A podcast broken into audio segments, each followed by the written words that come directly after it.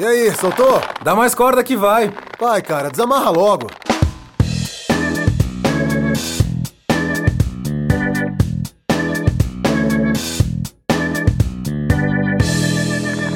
Sejam muito bem-vindos ao nosso Cego Podcast, um programa onde tentamos desatar os nós emaranhados da vida, do universo e tudo mais.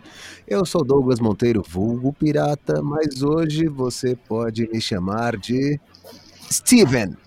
E aqui comigo o Lars Fernando de Unta. Eu Ele não entendeu. Eu não peguei essa referência, cara. É isso mesmo, sejam muito bem-vindos a mais um nosso podcast. Chegamos a vocês graças aos trabalhos do pessoal dos estúdios Labituca.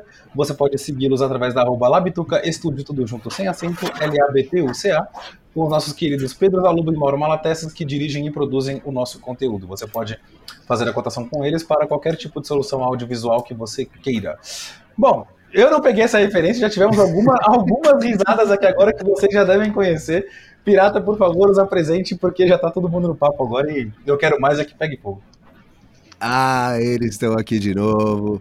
O, me... o- ó, o melhor sotaque do mundo. O pessoal do Bisão Podcast. Beck, Cami e Zé. Aê, sejam muito bem-vindos. Palmas pra ele. Uhul! Parabéns pra gente! Que nós somos lindos!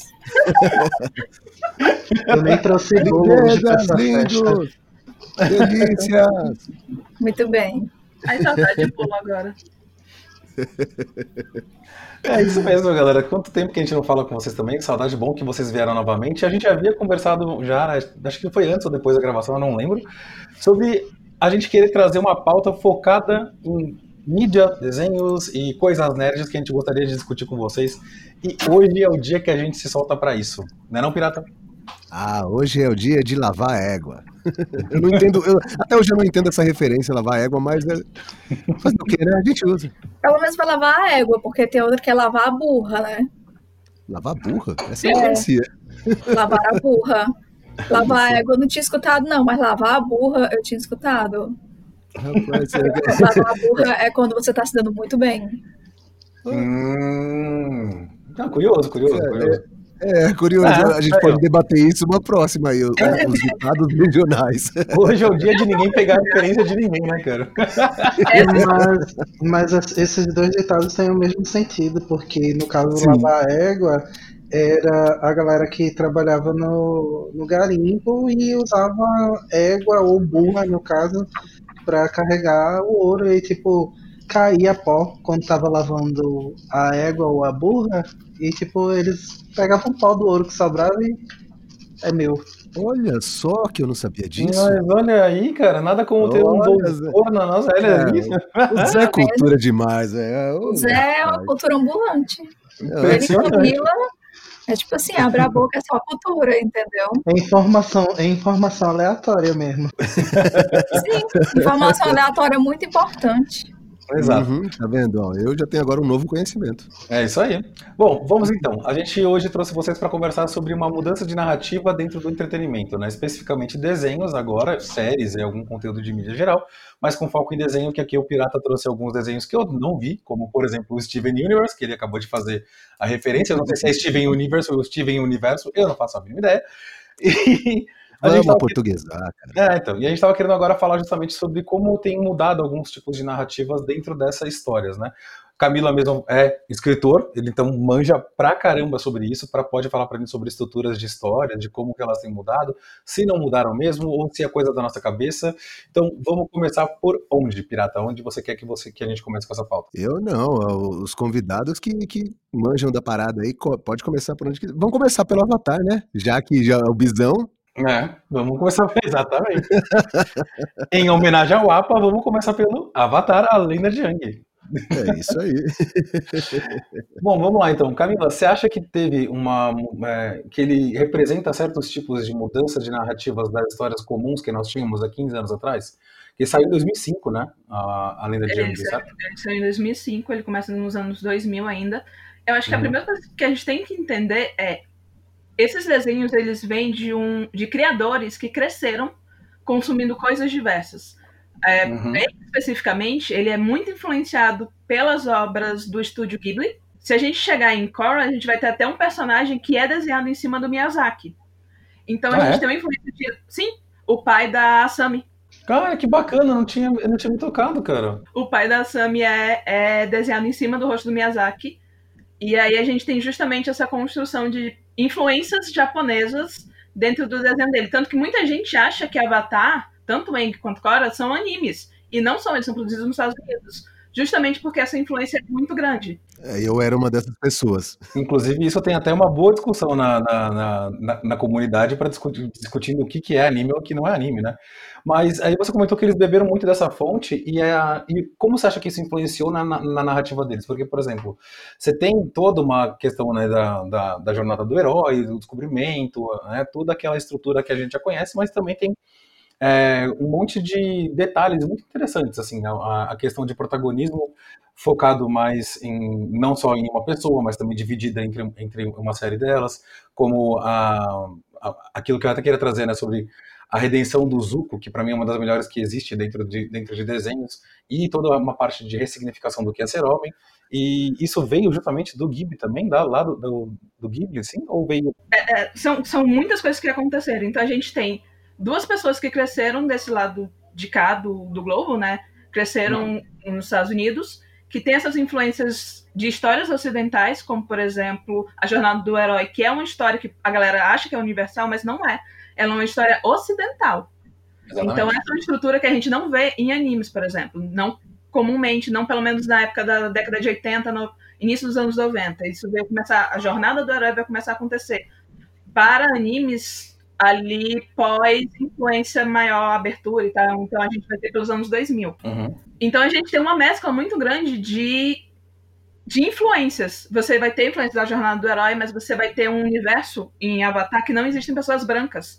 Todas as pessoas daquele universo são baseadas em culturas e povos asiáticos. Então, cada um deles é a representação de um povo, e até as relações entre eles, por exemplo, os nômades do norte representam o Tibete, e aí eles foram. É, como é o nome? Teve uma guerra com a China e eles foram meio que massacrados. Por isso que acontece é, em Avatar a morte dos nômades do ar. Então, tem toda uma questão de inúmeras influências que pessoas começaram a receber e começaram a construir em cima disso. Então, na verdade, ele é uma grande amálgama de cultura. E por isso que ele vai trazer novas formas do que é masculinidade, porque é o que a gente está crescendo. Eu não cresci, eu e meu irmão, a gente não cresceu tendo o mesmo tipo de construção de masculinidade, feminilidade. O que são pessoas LGBT ou não, são coisas diferentes. E é mais ou menos a mesma geração dos criadores de Avatar. Não é verdade, é bem isso mesmo. Que louco. Bacana, né, cara? Assim, uma, a questão do que é ser homem para dentro do arco de redenção do Zuko e do Chiwiro, que eu falo, é, que eu gosto muito, inclusive, é justamente pelo fato de que o Zuko ele é criado tanto pela, pelas referências paternas que ele tem com o pai dele, que é o, o Senhor do Fogo Ozai, e pelo Chiwiro assim que ele é expulso, né, que, ele, que ele é expulso da, da terra do pai dele porque ele se recusou a lutar com ele naquele Agni Kai. E aí tem toda uma construção de eh, ser homem, na verdade, pelo pro, pro pai do Zuko tem que ser é, dominador, tem que ser, tem que saber expressar os seus sentimentos através da violência, da raiva e da fúria. Você não pode dar para trás de desafios. Você tem que sempre estar com essa masculinidade extremamente é, nociva, né? E o Chiwiro, ah, então, e já o Chiwiro, na verdade, ele traz uma outra visão. É, quando ele mostra que mesmo é, o arco dele também passa por isso, né? O Chiwiro ele é ele era um general que era o herdeiro do trono da Nação do Fogo. Aí, quando o filho dele morre, quando eles estão fazendo cerco a Bassin C, ele acaba né, renegando o título dele, sai do posto de general e acaba indo viajar pelo mundo inteiro e começa a descobrir que aquele, aquele ideal de homem, de pessoas, de nação que ele estava seguindo, é o que trouxe para ele mais, e, e para o mundo, né, por consequência, é, a maior dor que pode ser que, que, que ele não conseguia suportar. Então ele começou a viver o arco de redenção dele através do Zuko, é, por conta da morte do filho dele. E o Zuko, no final, quando ele. No, isso já dando spoiler mesmo, porque já tem 15 anos, gente, pelo amor de Deus. E no final ele aprende com o Chiwiro justamente como você redireciona é, é, o, o raio, né, que é uma das técnicas de fogo avançada que o Chiwiro ensina para ele. Ele aprende que o fogo não vem da agressividade da violência, mas ele vem da respiração. Ele aprende que você tem que conviver com as pessoas e pode aprender do outro também. E na hora que ele evita de lutar contra o pai dele, ele vira as costas e vai embora, repetindo aquela cena do Agni Kai original quando ele foi expulso, ele, ele se vira não porque ele tá fraco, mas porque ele tá forte o suficiente para poder renegar aquele modelo de paternidade que ele queria tanto, que era recuperar a honra dele do pai dele, e ele, na verdade, agora tinha que ir atrás da, do perdão e da convivência com o tio novamente. Eu achei isso maravilhoso, porque o próprio Ozai, quando briga com o Wang, o Wang também desiste de lutar com ele no final, porque ele fala, cara, não, não vale a pena. Eu não preciso disso, né? E aí o Ozai ainda fala, você com todo o poder do mundo ainda é fraco, e ele não consegue enxergar, mesmo derrotado, que o fraco é ele em cima disso, né? É muito louco isso. Cara, eu só queria saber se, se na física tem alguma coisa é, em relação a isso mesmo, tipo fogo e raio, sabe? Isso eu queria. Eu nunca pesquisei para saber, mas eu, eu, Agora que você falou, eu lembrando do desenho, me veio essa curiosidade. O argumento dentro de Avatar é que, na verdade, o dobrador de fogo ele mexe com a molécula. Ele aumenta a movimentação da molécula. E se você aumenta movimento, ele causa estática, portanto, raio. É meio que essa desculpa. Se isso funciona de verdade, eu não faço ideia. É, então, é isso que eu tava pensando. E vamos lembrar que eles não têm que ter obrigação nenhuma de, de, de fazer sentido com a realidade, até porque bisões voadores, né? não, né? Se... Ué, você nunca viu um bisão voador? Não, nunca vi um APA, cara. Tem eu três aqui. Três. Eu conheço três. a, gente, a, gente só grava, a gente só grava remoto e sem vídeo. Eu nunca vi. Não fica essa, não. Era chamando no Instagram. É lá que você vê. Ah, se você não, não tem no Instagram, eu tenho, tá? Eu já sei como é o rostinho de cada um. Bom, mas vamos lá. A Camila havia comentado sobre uma crítica que ela teria para fazer ao Tio Iron e a Beck e eu ficamos interessadíssimas para falar disso e eu queria saber de você. Por que, que ele não é esse chá de ginseng todo? É porque assim, não é que ele não seja esse chá todo. É porque existe um ponto que a gente não para para pensar. Ele só conseguiu ter esse arco de redenção e fazer essa transformação toda porque ele é um cara rico e privilegiado que conseguiu viajar pelo mundo. Agora, vamos parar para pensar uma coisa. E se esse homem que entendeu que a guerra é nociva tivesse aceitado virar o rei e tivesse, como na posição de rei, parado a guerra? Porque ele podia fazer. Ah, com certeza. Mas é justamente, é, é, é justamente a mesma, a mesma é, explicação que falam. Por que, que raios o Batman continua com a mansão Wayne dentro de uma gota tão cagada, né? Se ele tem Porque todo... ele é um psicopata. é, então. O... É, o Batman é a é parte, né? Ele precisa estar tá descendo cacete em bandido para poder. É, ele é um psicopata, cara. Ele não é só psicopata, não. Inclusive, em algumas das versões do Arkham City, o próprio Batman tá internado no, no hospício, então. É, não é um psicopata, ele é doido, igual a todos os vilões dele. É por isso que todos os vilões dele são loucos, porque é só o espelho dele. Inclusive, tem um arco com o Coringa, que o Coringa fala justo isso, que só existe o Coringa por causa do Batman, o Batman só por causa do Coringa. Os dois são doidos, de um jeito diferente. É, mas respondendo a Camila, assim, eu concordo muito com esse ponto de vista também. Só que tem parte do, do, do arco dele, na verdade, foi ter abdicado justamente para ele só ele só mudou a visão dele com as suas viagens pelo mundo e com a sua conexão com o mundo espiritual logo, logo depois. E como ele já tinha aberto a mão do, do título, ele não poderia ter, ter ter feito isso, entendeu? Então ele não tinha ainda tido contato com isso, ele estava destruído pela morte do filho, e aí depois que ele foi descobrir isso, ele já tinha perdido. Aí tanto que quando o, o Wang né, dá uma subida e eles vão retomar Bassin e tudo mais, ele fala, olha, eu não estou preparado, eu não posso derrotar o meu irmão, mas eu vou ter que fazer isso agora, então. Então ele estava até que preparado para entrar nessa briga de novo. Mas sim, concordo, concordo com você, achei bacana. É porque hum. é meio, ele é meio que aquele garoto riquinho que, tipo, perdeu o, o sentido da vida e aí ele vai fazer um mochilão pela Europa. eu, vou, eu, vou fazer um exemplo, eu vou fazer um exemplo mais, mais próximo. Ele é tipo o Gabriela Prioli discutindo política na internet enquanto tem gente vivendo política. Ah, é, é a, a, galera recendendo tretas e polêmicas agora de cobrar curso de política, né, cara? É complicado. Cada um ganha dinheiro do jeito que pode, né? Não, e assim, quer fazer o curso, ou não quer fazer o curso, não faz, pô, deixa ela tá dando o curso dela. Tem um monte de gente, gente dando um monte de curso existe aí. coach. Acabou é, Não, é, tem, tem essa, né? Tem pessoas que ganham dinheiro com isso, então. É, lembra que existem pessoas que ganham dinheiro só pra dizer isso aí, sejam felizes. Exato. Vamos lá, cadê o grito? É, você tá triste, fica feliz, tá com fome, come, tá com sono, dorme. É foda. Não, eu só lembro do coach de masculinidade agora, viu? É, ó, cadê, o- cadê o grito? Ah! É tanta vergonha alheia nisso na cara. Puta que eu. Ai, ai. É difícil. É bem difícil, mas vamos, vamos, vamos voltar um pouquinho aqui então. Bom, então tem toda essa, essa influência então dos estúdios Ghibli que eu não tinha ideia, e eles tiveram toda essa, essa, essa desconstrução de certos papéis dentro do próprio desenho.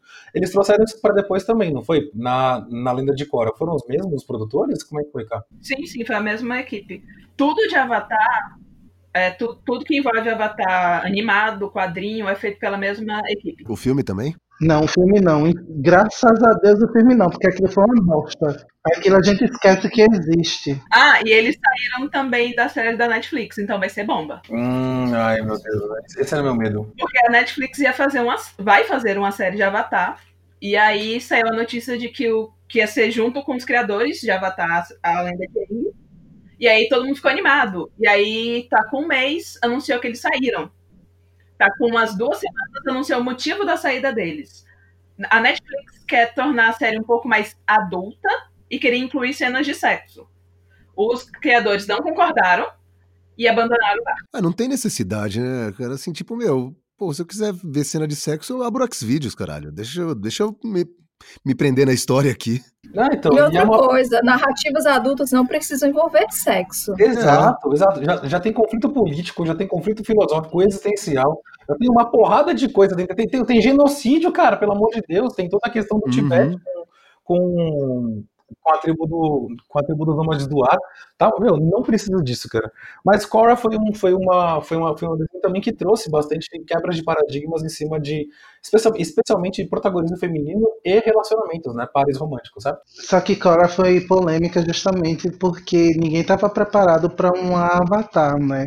Tipo, embora todo mundo tivesse falado durante a lenda de que, tipo, ai, que Oshi, maravilhosa, porque ela é massa, que que lá, hahaha. Quando fizeram Korra, a, a primeira coisa que, que teve foi a repulsa, porque era uma mulher, fora que era uma mulher que não, não performa, né? a feminilidade do jeito que todo mundo tem expectativa. Né? Queria que fosse, sei lá, um, um- uma outra representação, acho que uma Katara muito mais feminina, sei lá o que, o pessoal estava esperando, não sei, não faço ideia. Aí veio o Cora, a Cora chegou quebrando foi a cara de todo mundo, eu achei que foi ótimo. Mas não, Maravilhosa. se fosse uma Katara, eles também não teriam apoiado. Sim, claro, não teriam apoiado também, mas tipo, a primeira crítica que fizeram foi ser uma mulher, depois a, a segunda crítica foi, ai, nem pra, pra ser feminina, tá ligado? É. É. Gente, tem a Sami feminina. Pronto. É, não, assim, mas eu, o que, eu não entendo. O que que ela não é feminina, cara? Pra mim, ela é feminina. Só que ela desce a porrada. Tipo, e mulher não pode descer porrada também? Qual o problema? Claro que não, gente. Vocês têm que entender que lugar de mulher é na cozinha, entendeu? A única porrada que ela pode dar é com martelo de carne na carne. Oh, meu Deus. Você não sabia, não? Tá no manual de mulher. Quando a gente nasce, a gente recebe. né? Mas é justamente esse tipo de conflito que, que, o, que o- os, os avatares trouxeram e levantaram na própria comunidade.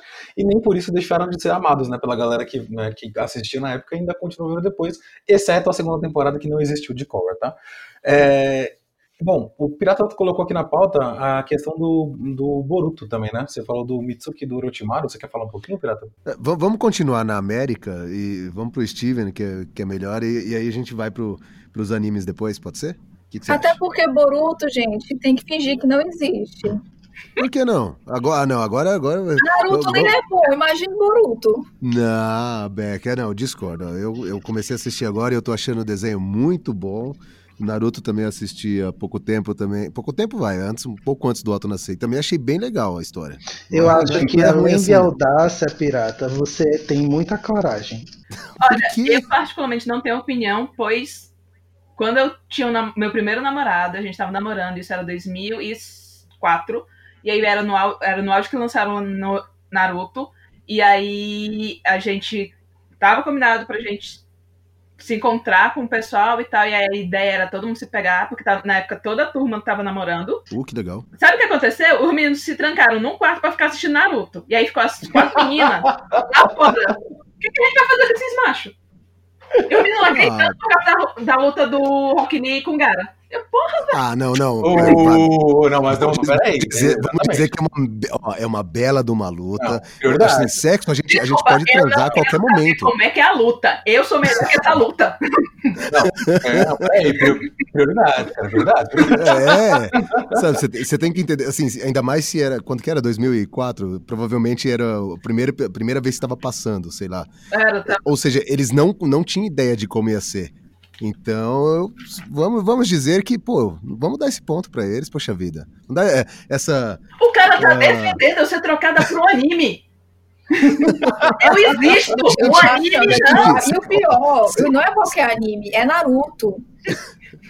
Não, eu, Onde eu o tenho que defender. protagonista. Olha só, a história do protagonista é uma criança abandonada que o pai dele botou um demônio no couro, no couro dele, se mandou. Aí a galera tem pena do Naruto, mas ninguém adota a porra do Naruto. Deixa o menino que é abandonado ele comer homem todo dia e ter pedra nos rins.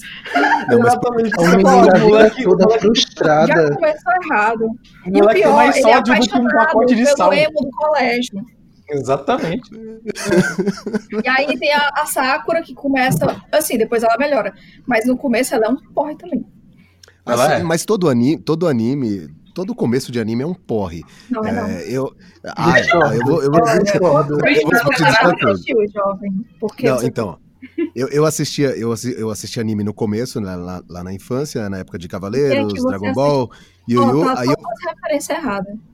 Pois Ok, é. Não, não. Hakusho, tá, calma. Foram os Aí animes que eu assisti lá atrás. foi- foi os É, certo. então. Tinha- alguma coisa você acertou. Aí eu parei e depois de velho eu voltei com o Naruto, que eu achei bem legal. Voltou errado. Ou, com, Na- não, é, com o Naruto foi. Deixa eu ver, assisti mais algum? Agora eu não lembro de cabeça. Bom, Mas tirando então o- essa. e- tá, eu lembrei o que eu ia falar, não, só, uma- só mais uma coisa. Quando eu vou assistir um anime, eu dou 10 episódios de bônus, assim, tipo, eu vou assistir os 10 primeiros. Se não for legal, desencana. Não assisto mais essa porra. E a grande maioria, os 10 primeiros episódios são muito chatos, de quase tudo. Onde é que tu tá assistindo anime? Não, então. Agora, num aplicativo que me passaram. eu- eu- será que eu posso falar? Acho que eu posso, né? Anime TV, alguma coisa assim. É bem legal, tem um monte de anime. Eu tô, tô assistindo tudo agora. É, pra quem assistiu Naruto, assiste qualquer coisa. Não, mas me, me recomendaram um, é Doro, Doro alguma coisa. Eu até deixei salvo aqui. Deixa eu puxar. Ah, Doro, é do, Doro. do Rore. Do Como que é o nome? Rodoro e Redoro. É uma coisa assim. Dizem que é muito bom. Eu ainda não peguei pra assistir. É, então, eu preciso ver se. Não, é Eu tô Dororo. terminando Furuba. Ah, Dororo. Dororo é bom. É bom? Hum, bom, Ele é bom bom. saber. Assim, ele faltou aprofundar a narrativa, porque ele tem uma história muito foda, mas faltou dar uma certa profundidade. Mas a história dele é muito foda. E ele tem uma violência gráfica, assim, que é muito bem feita. Beleza. Foi mal aí, vambora, vamos que vamos. Não. Você pediu pra que não. vocês estão gravando com o voador, né? Então a gente vai sair da pauta várias vezes. Ah, sim, normal. É que o Pirata pediu pra não falar de, de, de Boruto primeiro porque ele ia falar dos Estados Unidos, aí agora voltou pro Naruto e mudou tudo. A culpa da Beck. Sem provas, não aconteceu. Exatamente.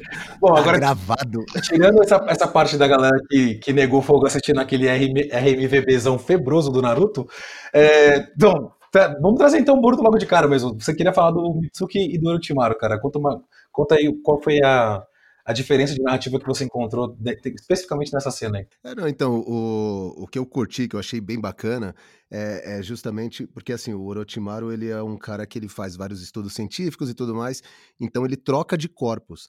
E ele tá com, com uma, uma aparência muito neutra, então, tipo, não, não dá pra saber. ah, tanto é que o, e o filho dele é o. Como que é o nome? Mitsuki. O filho dele, o Mitsuki, que também é um clone, alguma coisa assim, ele pergunta: Você é meu pai ou minha mãe? E aí ele, o Orochimaru até responde: Ah, o que isso importa? E aí, beleza, rola o desenho todo, tananã, no final ele fala assim: então, eu vou te responder aquela pergunta. Aí ele vira e fala assim: ah, pai, não importa. Ou a pai ou a mãe, não lembro o que, que ele fala, mas ele fala: não importa, não tem problema. É, querendo dizer assim, vai, eu te amo do jeito que você é. E, e isso que eu achei legal, essa mensagem que o desenho tá passando. E não só, só nesse episódio, tem outros episódios falando de ah, de, go- de gordo, de. Tem, cara, tem N coisas que eu tô curtindo bastante. É que eh, a minha cabeça é uma merda pra guardar qualquer coisa. A minha última lembrança do Orochimaru mesmo é quando eu tava assistindo Naruto, que ele tava sequestrando o Sasuke e querendo meter a cobra. Então. eu acho muito estranho dizer que ele é um bom pai, ou que foi. Não, tipo, então. As pessoas Ele- mudam, vai. É. eu fiquei. Ninguém, ninguém é 100% mal ou 100% bom, né? Olha, desculpa, mas, Não. mas olha, eu, eu, eu, eu, eu não, eu não aceito manterem o Orochimaru e fazerem ele virar um bom pai, sendo que mataram o Jiraiya, cara. Não, não, não faz sentido pra mim, velho. Desculpa, Cara, o faz. Jiraiya era um tarado, velho. Ele era um tarado que ele abusava de um moleque, ele pegava o dinheiro do moleque pra gastar no puteiro, e você tá querendo valorizar o cara, velho? Ah, não, mas vamos valorizar o Orochimaru que sequestrou o maluco, matou família, matou o, di o diabo, Claro, fez, fez parte do pedofilia. Mas, Fernando, agora eu vou, jogar, eu, vou, eu vou lançar a braba pra você agora. Você fez a mesma Mano. coisa com o Tiwairo. Com quem? Co- Como é que é? Eita! Olha lá, olha aí. Fez o, Pera aí que eu não ouvi, gente. Como é que é? o famoso switcheroo. Né? Entendi, entendi. Aplicou o Tai Chi voador. Eu não ouvi, de, de verdade. O que, o que, que você falou, Ele, Zé? ele, ele tava fazendo a mesma proteção que você fez com o Orochimaru com o Tiwairo. O Tiwairo também matou.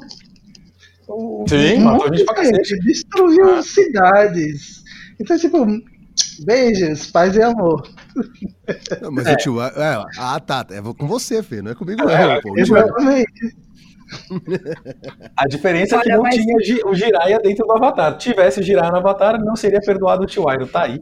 Falei. né? É porque o Jiraiya, ele é um recurso narrativo que os japoneses utilizam como sendo, tipo, o escape é, de comédia, entendeu? Que tem muitos animes que tem sempre o velho tarado, tipo Dragon Ball, Mestre Kami, né? Tem o Naruto com o Jiraiya. Aí eles tentaram dar um passado triste pro Jiraiya dele ser apaixonado pela Tsunade, mas como a Tsunade não vai amar ninguém, então ele vai ser um raparigueiro. É verdade. assim, macho que não presta 100%, né? Usando a mulher como desculpa pra ele não prestar. E tentando matar uma criança também jogando no meio do penhasco. Tem essa, tem essa. Tem essa também. também, pode crer.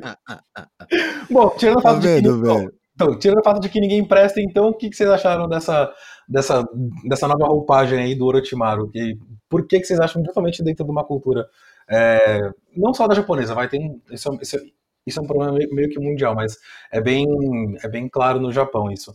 E essa mudança, assim, vocês acham bacana? Você acha que veio de alguma pressão externa? Você acha que realmente resolveram escrever de uma forma diferente porque o povo demanda isso? Eu não posso responder a isso porque eu desisti de Naruto, de tanto filler que tem. Sem falar que eu não suportava mais o próprio Naruto, eu não aguentava mais o Sasuke chorando. E a Sakura correndo atrás do Sasuke. E, gente, os, os- os personagens, assim, os outros, né? O Rock Lee, o Neji, a Hinata e tal, muito bons. Mas os protagonistas, insuportáveis. Aí eu não aguento, são três. Então, são três mas- insuportáveis. Sabe aquela Jesus. história que o pessoal fala assim, ah, tipo, ah, aquele One Piece também, que pra mim é chato pra caralho. E aí a galera fala, não, mas depois de tal, é, é, fica muito bom, não sei o quê. Com o Naruto eu vou falar pra você, não, no Shippuden é bem legal. Depois de 497 episódios. É. É, depois de uns 300 episódios, aqui Naruto vai ficar melhor. Não, é só, é só olhar ali, tipo, pegou a historinha. Na hora que mudou pro filler, pula tudo e vai pra história. É Mas assim que eu faço. Em relação a- a- ao que Fernando perguntou, é, a gente até gravou um, episódio falando sobre cosplay, sobre animações japonesas e tudo mais. E a gente tava falando sobre personagens diversos nos animes, né? E é muito comum um personagem diverso em animação, mesmo que ele não tenha nome como não binário, como trans, como qualquer parte do espectro LGBT, por exemplo. Né? E tava na cara desde sempre que o Orochimaru não era homem, nem mulher, nem nada. Sempre teve na Ele é cara. uma É cobra. uma cobra. Assim acredito. Tem o Haku, que é o, o ninja companheiro dos Abusa, né? Que morre no- logo, logo no começo, que também é, é- como o Zé falou, não é bem não binário, mas ele fica, né, nesse, nesse espectro aí. Que até o Naruto depois pergunta, você é homem ou você é mulher? O pessoal tem uma curiosidade, né? Sim, tem. É, e aí, tipo, e aí, tipo, tem algumas representações que são muito maravilhosas, né? Por exemplo, a gente sempre cita Haruka de Sailor Moon, porque, que, tipo, a cena de Haruka é, é a, o Sagi perguntando, tá, mas o que você é? E a Haruka olha para o Sagi e fala, importa? Ela, não. Você é, você é lindo do jeito que você é, tipo, enfim, vamos se pegar qualquer coisa. É, a, me- a mensagem é essa, né? Tipo, te interessou? Não importa o que é, vai fundo. Se, se rolou, se rolou, é, tipo, como é que fala? É, quando os dois querem? Match. É, também, mas.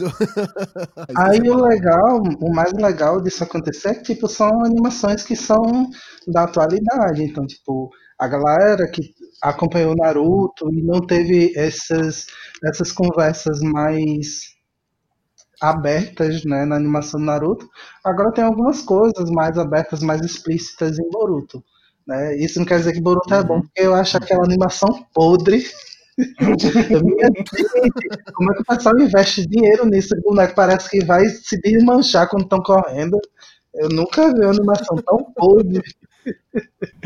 É bem ruim Gente, mesmo. eu, né? eu, eu, eu tô indo embora, tá? Dá licença, que eu, eu só tomei porrada. Vai em paz. Não, não. Agora falando um A negócio. palavra é consentimento.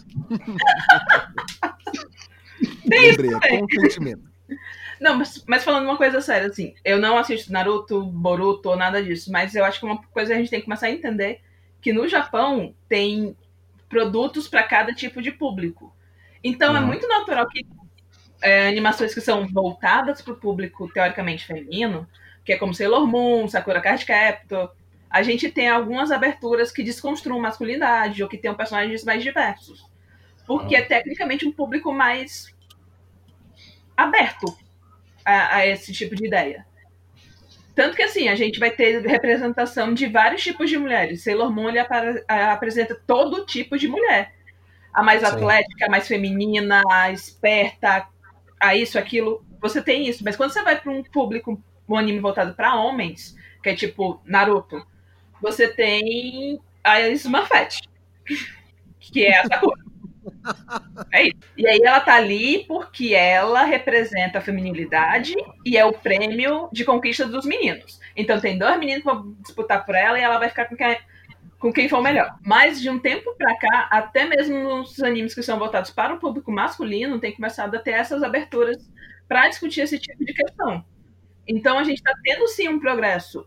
É meio esquisito porque, novamente, a gente ocidental, a gente consome desregrado de para que público é. A gente assiste porque a gente tá afim de assistir. Então, por exemplo, para mim, pro Zé, pra Beck, parece que não é avanço nenhum, porque a gente cresceu assistindo Sakura Card Captor, onde todo mundo pega todo mundo.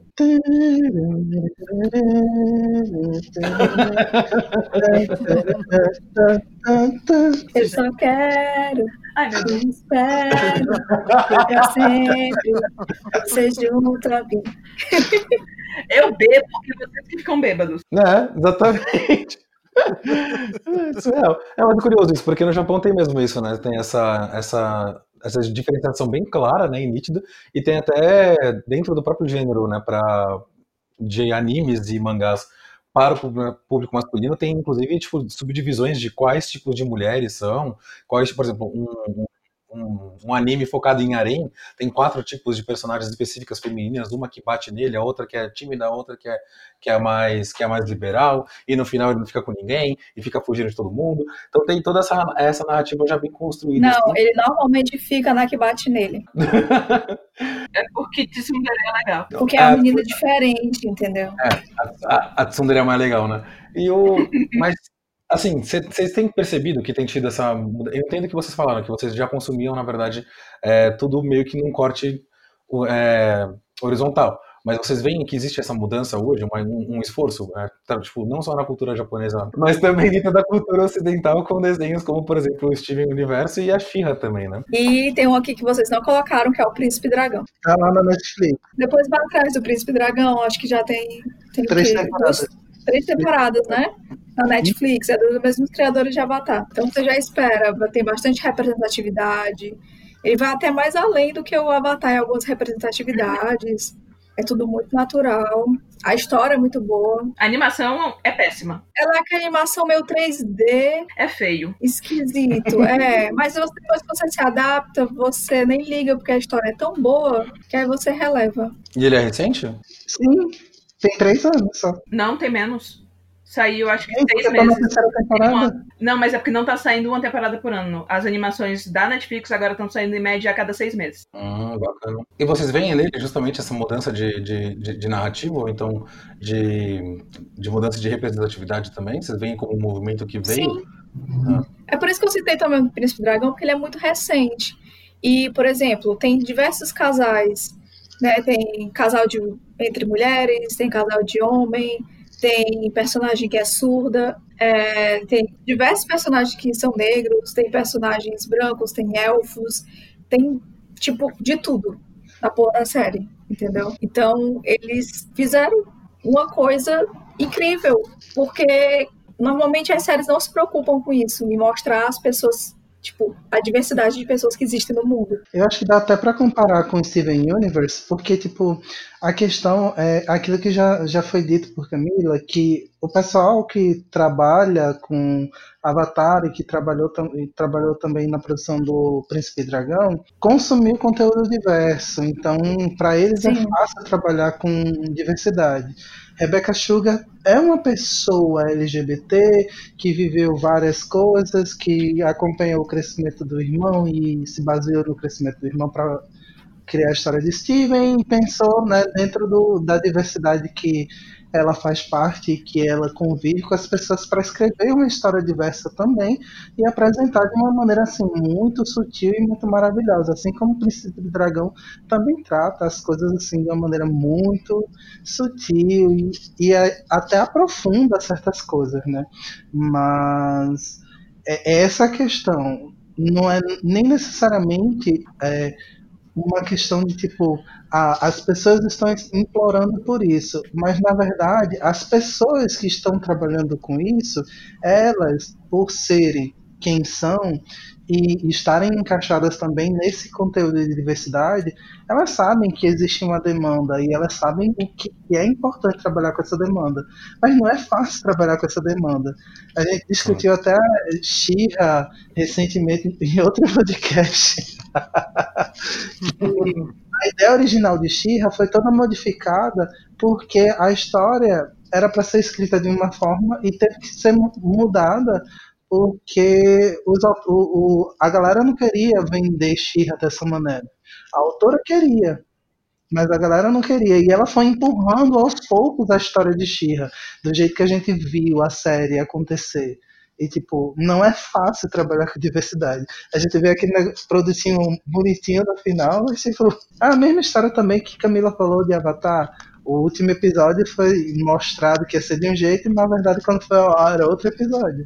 É, trabalhar com pessoas no geral é bem complicado, sabe? Tipo, eu como revisora de texto, eu trabalho muito com, obviamente, produção de texto.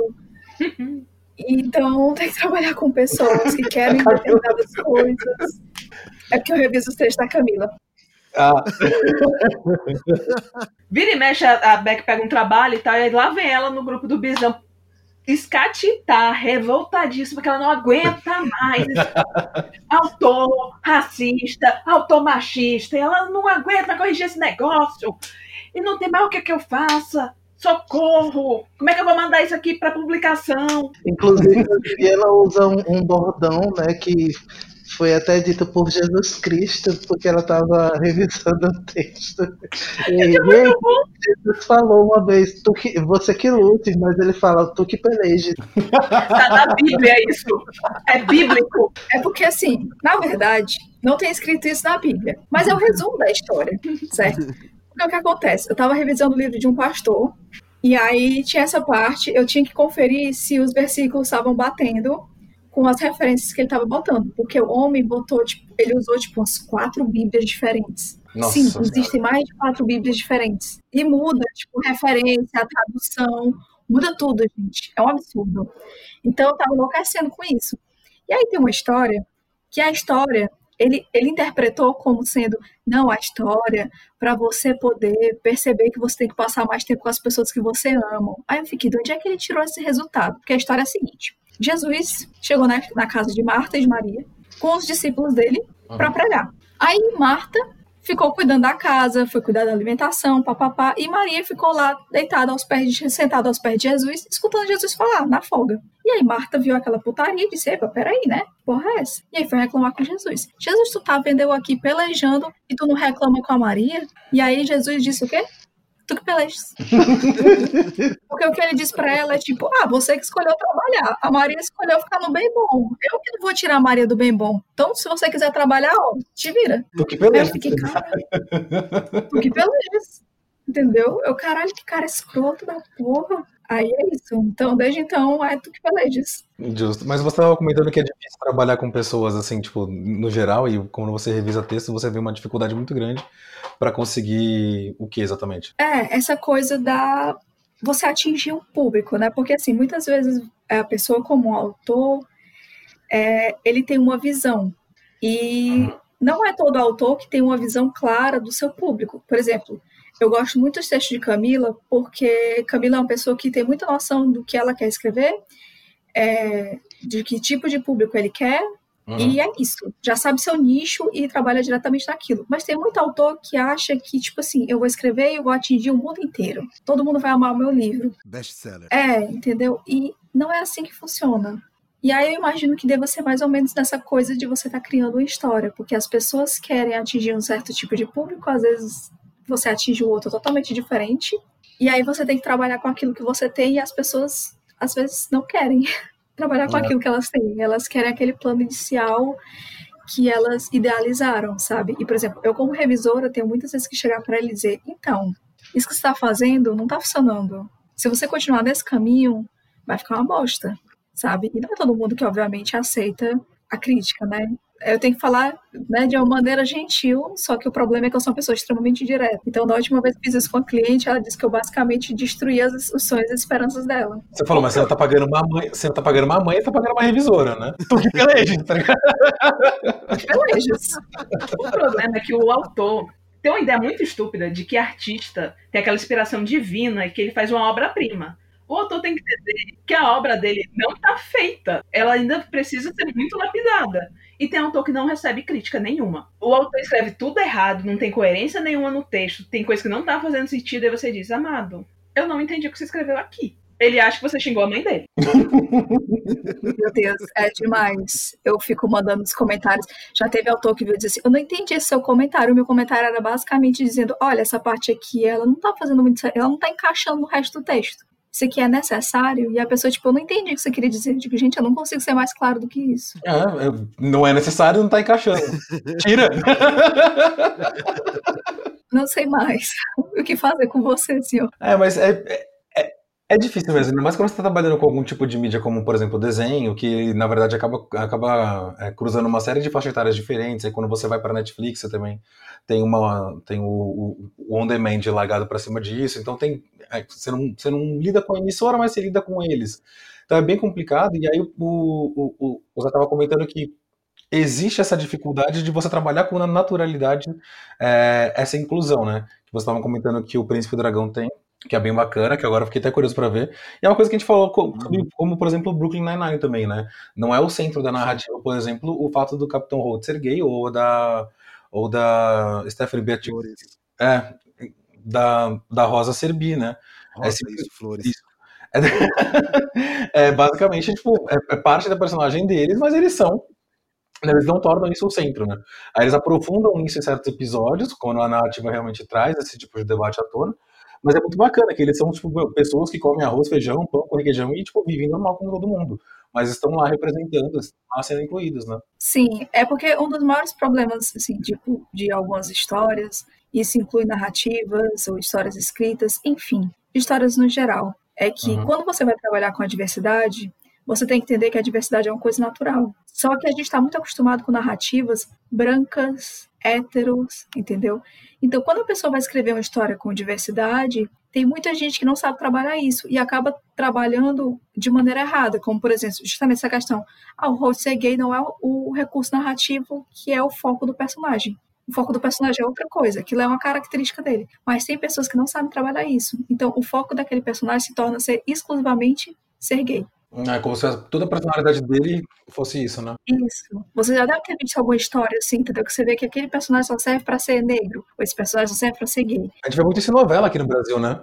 Quando eles tentam, eles tentam vir com o discurso de, de, inclusão, na verdade eles só estereotipam e falam toda, toda personagem é só, é só ser isso, sabe? É, mas isso, isso daí deve ser. É, mas é a galera só pensando no, no, Pink Money ou no Black Money, né? Tipo, no, eles nem se aprofundam em conhecer, eles só querem colocar para trazer essa grana para a mídia dele, para o entretenimento dele. E às, ve às, vezes não é nem pela maldade, de tipo, ah, vamos lucrar em cima da comunidade negra. Hey, às vezes é tipo, você tem uma mesa de roteiro que tem em média 10 pessoas. Cada série tem mais ou menos 10 pessoas escrevendo uma série. E aí, todas essas 10 pessoas são homens héteros e cis. E aí eles vão descrever sobre um local que é um departamento de polícia, que é Brooklyn Nine-Nine. Como é que diabos 10 homens héteros brancos cis vão entender o que é ser um homem gay negro? Não consegue, não é, é impossível. Ele não sabe o que é isso, ele não faz ideia de como é que um homem gay negro faz. A história da Rosa, ela é muito curiosa porque assim, a atriz que faz a Rosa é bi e ela vinha fazendo campanha para a personagem dela ser bi. E aí, quando foi chegar a época de fazer o, o, episódio dela, na época não havia nenhum, nenhum roteirista LGBT no grupo. Então, sentaram com a atriz e conversaram. Tá, como é que foi a sua experiência? Como é que você cresceu sendo uma pessoa bi? O que, que você fez? Como é que é isso? Como é que é a sua relação com os pais? O que, que você acha que a gente coloca? Isso faz sentido? Isso não faz? E às vezes você não tem gente que consiga ter essa, esse tato de ter essa conversa de ir atrás de pesquisa mesmo. Essa sensibilidade, né? Tem uma série muito boa que ninguém percebe que é Lands of Tomorrow, que é uma série da CW que tem personagens da DC. Sempre que eles vão colocar um personagem diverso, eles contratam um roteirista de, desse mesmo grupo. Então, por exemplo, eles têm a Sarah, que é uma personagem LGBT, ela é bi. Então, eles têm na equipe de roteiro pelo menos um roteirista que seja LGBT para poder escrever para ela. Quando foi entrar uma personagem que era do Oriente Médio, que era Zari, eles pegaram e contrataram, eles especificamente foram atrás de contratar um roteirista que fosse do Oriente Médio. E isso trouxe uma naturalidade pro personagem. Ela conseguiu falar do que era realmente a religião, do que é passar pelo, pela islamofobia nos Estados Unidos. Então aquilo pareceu muito mais vívido, muito mais legítimo. E essa importância de você ter uma leitura sensível. Mas aí, respondendo à pergunta inicial, foi se a gente estava vendo essa diferença. É, existe muita diferença. Justamente porque tem muito mais agora autores ou autoras, né? Enfim, eles estão procurando mais pessoas que saibam falar sobre aquilo.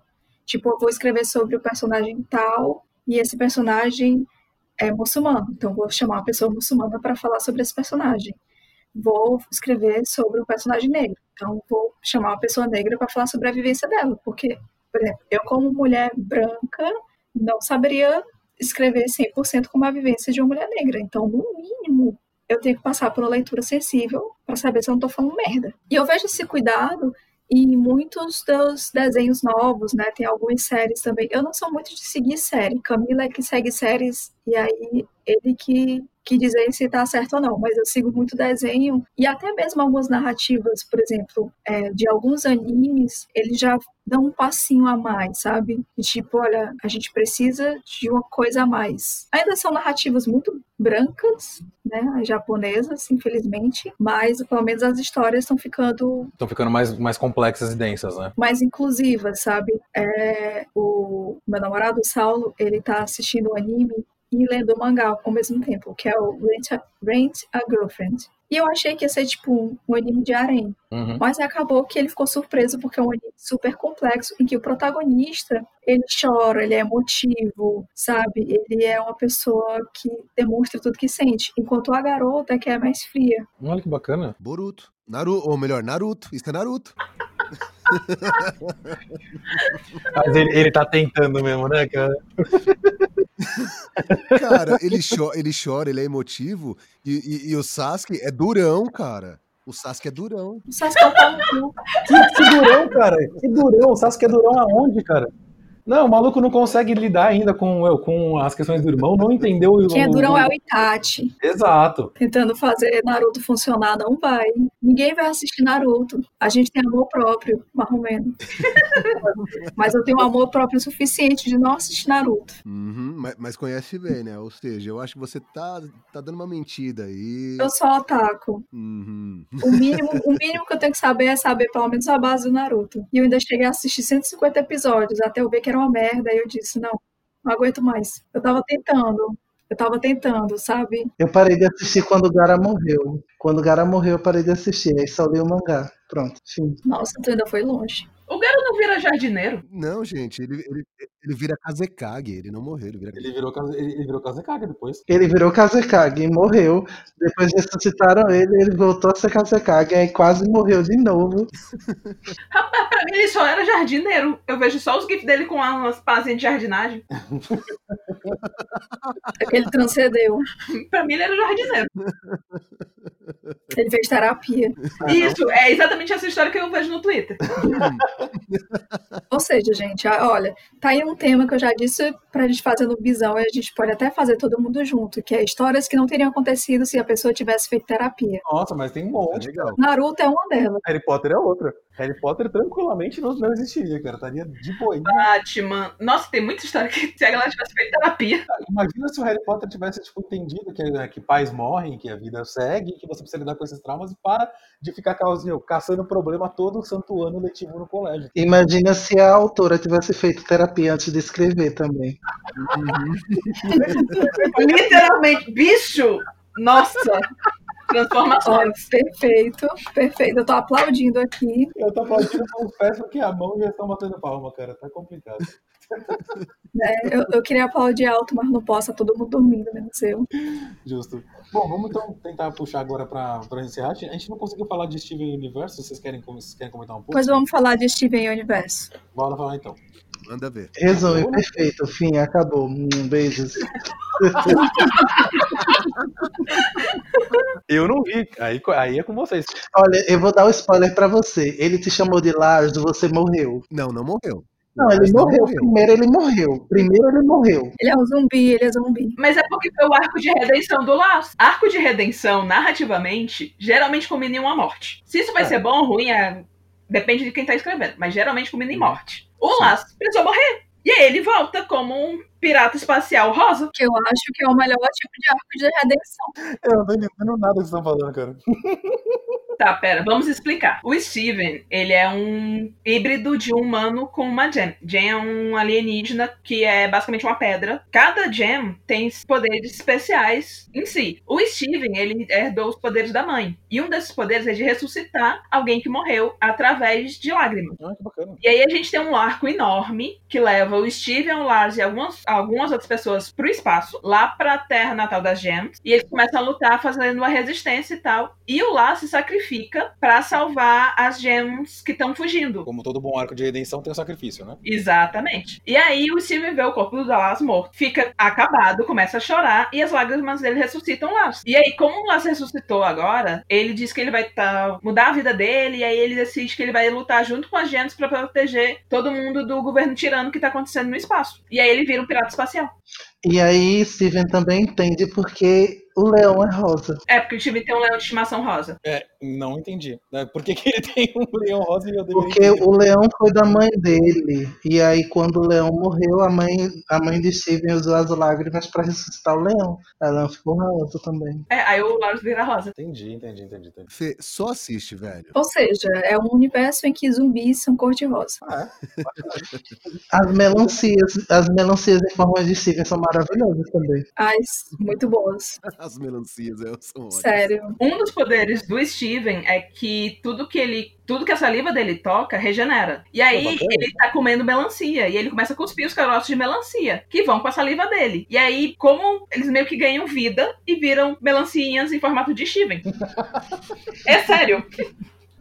é muito bom. Elas são muito fofinhas e elas tipo, ficam tudo com uma- umas lanças na mão, arco e flecha e tal. É, Elas criam uma própria comunidade. É, e se dividem, e o Steven é Deus pra elas. Tem, tem todo esse lance, essa pegada. Cara, é- essas pequenas mensagenzinhas são ótimas nesse desenho. E você trouxe ele pra, com essa pauta de desconstrução de narrativa, Pirata, com algum.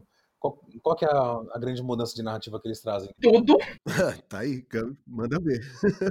Tá, prim- primeiro a gente tem a primeira ideia de que é a desconstrução de masculinidade. O Steven, ele não é o típico protagonista masculino másculo. Ele é extremamente sensível, ele se veste de roupas femininas às vezes, ele ele chora, ele é sensível, ele não quer lutar. Ele é tudo que não é um protagonista masculino tradicional. Ele não é atlético. Ele não é atlético, ele é um menino gordinho. Inclusive o Senhor Universo também é, é esse tipo de, de homem que o Steven é na, na animação. Bacana. Aí a gente tem também a desconstrução do que é uma família, porque a família do Steve, ela não é uma família nuclear de um pai e uma mãe. O Steve tem a mãe dele, a Rose Quartz, que morreu, porque pro Steven nascer, ela teve que desfazer da, da forma física dela pra passar a gem dela pro filho. Então a mãe não existe, a mãe biológica, né? E aí ele foi criado pelo pai e pelas três gems que sobraram, que é a Garnet, a Ametista e a Pérola. Ele tem essa família que é um pai, três mães adotivas que são LGBTs, porque assim, a Garnet é um relacionamento por si só. Ela é uma fusão. É, a Pearl, ela só se interessa por pessoas do espectro feminino. A Ametista, honestamente, eu não sei qual é a sexualidade da Ametista, mas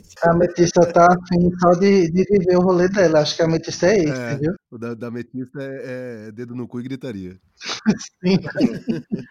Ela é esse, você acha, ô Zé? Não sei se é certo que ela é esse, né? Mas, tipo, como ela não, tá, não se liga, não tem nenhum interesse romântico, nem sexual, nem nada em ninguém, então, tipo, a ametista é só a ametista. Então ela tá no, no, A, no A de assexual e a romântica mesmo, né? ela faz, ela faz fusões, né? Às vezes a fusão pode ter um cunho meio sexual. Uhum. Então, ela faz fusão, mas não é como se ela tivesse, tipo, um interesse romântico, amoroso em ninguém. Ela tá, tipo, muito de boa na paz dela. E vocês sabem se dentro do, do- da equipe de roteiristas e animadores do Steven Universo tem pessoas do espectro LGBTQIA+. Rebecca Sugar é bissexual e não binário. Que é a criadora do desenho. Ah, obrigado. Valeu. Valeu, que eu não sei quem é. Aquele Rebecca Sugar. Quem será a Rebecca Sugar? Será que é o novo apelido da Beck? Será que é a Backyardigans de novo? Será que mudou? Será- Ela mudou o apelido, não era Backyardigans? Agora é Rebecca Sugar? Como assim? Tem Sugar Daddy, é, o que é? Sugar Daddy, Rebecca Tem Sugar Daddy, Sugar Mama, tem o Sugar Baby e tem a Rebecca Rebecca Sugar. É que você tava falando, não, porque o Steven tem um unicórnio rosa, porque não sei quem virou um pirata rosa, aí tem as gems, aí tá, Roberta Sugar deve ser uma personagem também, certeza. E tinha, tinha, tinha melancias que pegavam lanças, eu não entendi, foi nada. É, tá, é realmente.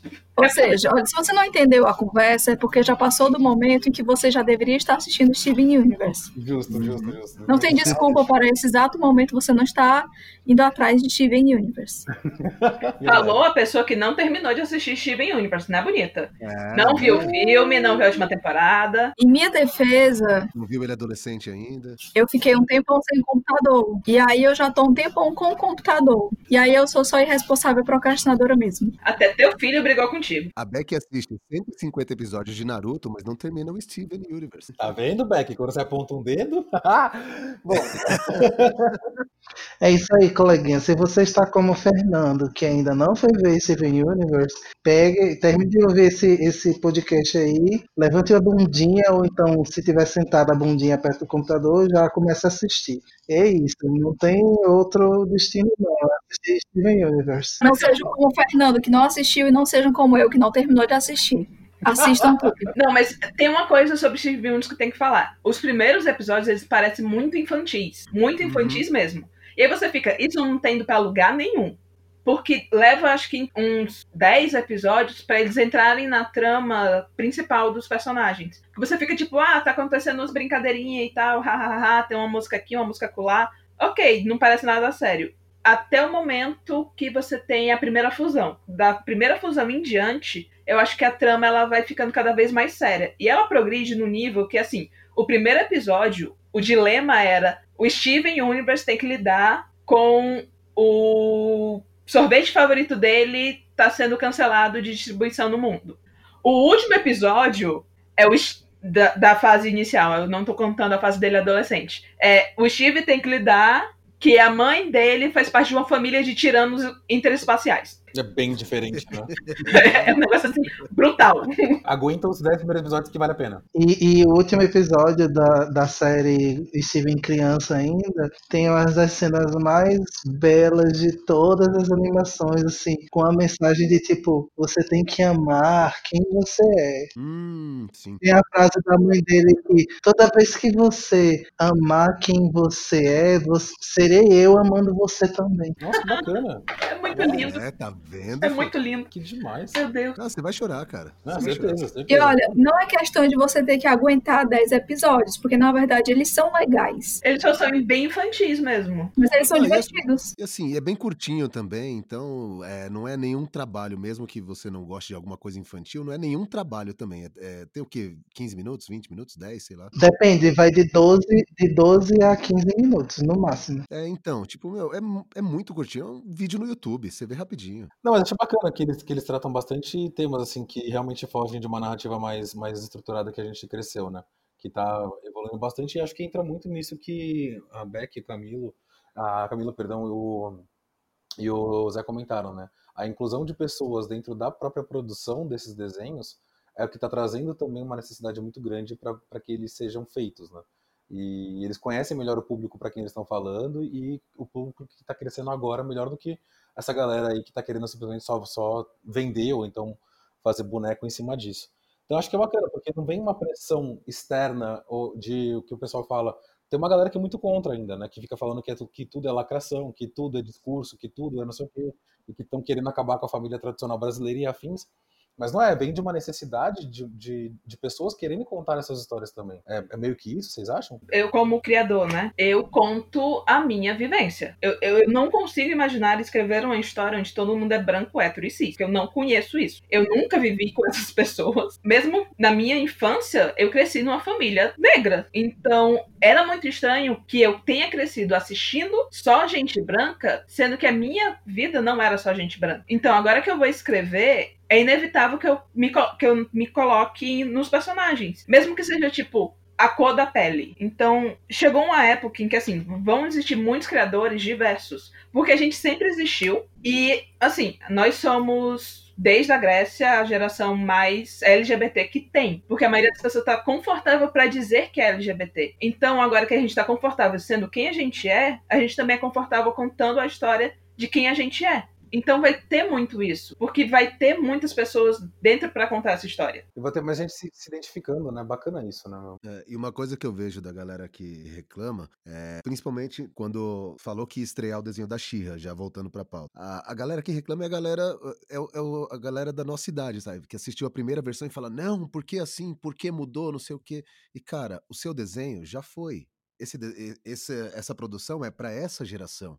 Então larga de ser chato e ou você curte, ou você fica preso no passado aí, assistindo, reassistindo o seu desenho. Você fala que uma coisa não anula a outra. E acho que a Beck comentou isso é é bem verdade. Uma coisa não anula a outra, né? Um não perde o seu valor porque o outro surgiu. Podem coexistir, sabe? Tipo, não, não- você não- eles não estão te ofendendo pessoalmente, amigão, que tá aí falando que estão destruindo o seu- os seus valores e, os seus, e as suas referências. Estão criando novas em cima delas também, cara. Não, é. Bom, gente, vamos encaminhar pro final. Tem. Bom, tem bastante ponta solta ainda, mas acho que ficou numa conclusão bacana essa da de que a inclusão ela tem sido necessária e tem sido feita justamente pela na parte da produção também, não só na questão de comercialização. E isso é muito importante, né? Porque a gente acaba se incluindo e expandindo mais os os universos e conseguindo contar mais mil e uma histórias são, fica muito, muito- tudo muito mais interessante. Vocês têm mais algum último, último recado? Algum tipo de conclusão que vocês queiram passar? Outra recomendação que não seja assistir Steven Universo, que eu vou assistir, prometo. Eu Assista vou Naruto. deixar um recado. Não assista Naruto. O recado que eu vou deixar é busquem conhecimento. Profundo. isso. Busquem comer cimento, é isso aí. Vejam o Território Lovecraft, tá incrível. Uh, é verdade, tô louco pra Ah, ver, cara. isso. É, eu preciso ver isso, É. preciso ver isso. Nossa, assistam. Meu Deus, como é um chute na cara essa série. Muito bom. Beck. Não sei, eu não consigo pensar em nada. Bom, não vejam Naruto, já é uma ótima recomendação, tá excelente. Essa é a minha recomendação principal. Não vejam Naruto, passem longe de Boruto. Entendeu? Se vocês quiserem assistir um anime que preste e é mais antigo, vão assistir o Hakusho. Tem Sailor Moon. Não é o Sailor Moon Cristal, é o Sailor Moon mais antigo. Então tem muito anime bom que não é Naruto. Que é Naruto não se enquadra. Mas o recado principal é: não veja Naruto, não veja Boruto e não veja One Piece. Fim. Ah, É, One Piece. Não vejo One Piece. Cara, mas One Piece é meio que inevitável, né? Já tá com mais de mil episódios, é- uma hora você vai cair nele, não tem como. Ele tá virando Não, é muito chato, todo o cara. universo de anime, cara, não adianta, ele é gigante. Se você quiser assistir One Piece, saiba que você vai perder muito tempo da sua vida, porque são mais de mil episódios. Não, assista só Yu Yu Hakusho e ponto, vai. Tá bom, é, esse é o melhor de todos os animes. E agora é só isso, né, Gaiato? Ah, você acha que eu vou perder a oportunidade de irritar você? Jamais. Assista o Olha, Capitão eu- Tsubasa pra, ver o, pra ouvir a voz do pirata também, né, cara? Ah, é verdade, assisto o Capitão Tsubasa, pô. Eu fiz o Roberto. Olha Mentira, aí. Olha só. eu Ah, vocês podem assistir. É, então, eu, eu assisti também na a primeira versão. Aí na hora que me chamaram pro teste, eu falei, mano, não, eu vou fazer o Roberto, não acredito. Meu Deus. Que foda. É, e eu também gravei um, um dos cavaleiros. Sério? Qual? Do, da saga dos, dos deuses, da Soul of Gold, eu fiz o Hércules. Caralho, que massa. Pirata, nunca duble Naruto, cara, pelo amor de Deus. Por favor. É, aonde a galera pode encontrar com vocês do Visão Voador e pode encontrar com vocês nas, nas arrobas específicas de cada um? Vocês podem encontrar o nosso podcast em todas as plataformas digitais de streaming, como Visão Voador, nas redes sociais, no Twitter e no Instagram, como arroba Visão Podcast. A minha arroba, arroba Zé Henrique, é complicado. Quem quiser achar, vai achar. Quem quiser achar, não acha. E quem tiver indiferente, caguei também. É isso. É, gente, pra quem quiser me encontrar nas redes, além do Visão Podcast, pode me encontrar em Backyardigans. É Back, underline, Ardigans. Tanto Twitter quanto Instagram. No Twitter eu sou arroba Camila Angel. Camila com C, Camila com apenas um M, um I e um L. E no Instagram eu sou arroba Camila Cerdeira. Tanto Camila quanto Cerdeira são com C. E a gente no arroba Nocego Podcast, tudo junto e sem acento no ó. É isso aí, gente. Um beijo, obrigado pela participação. Um cheiro. Ei, Cheiro! beijo, tchau. Este podcast foi editado pelo estúdio Labituca. Produção, edição e direção, Pedro Zaloba e Mauro Malatesta. Pauta, Fernando Junta. Locução, Douglas Monteiro. Compartilhem com os amigos e apreciem sem moderação.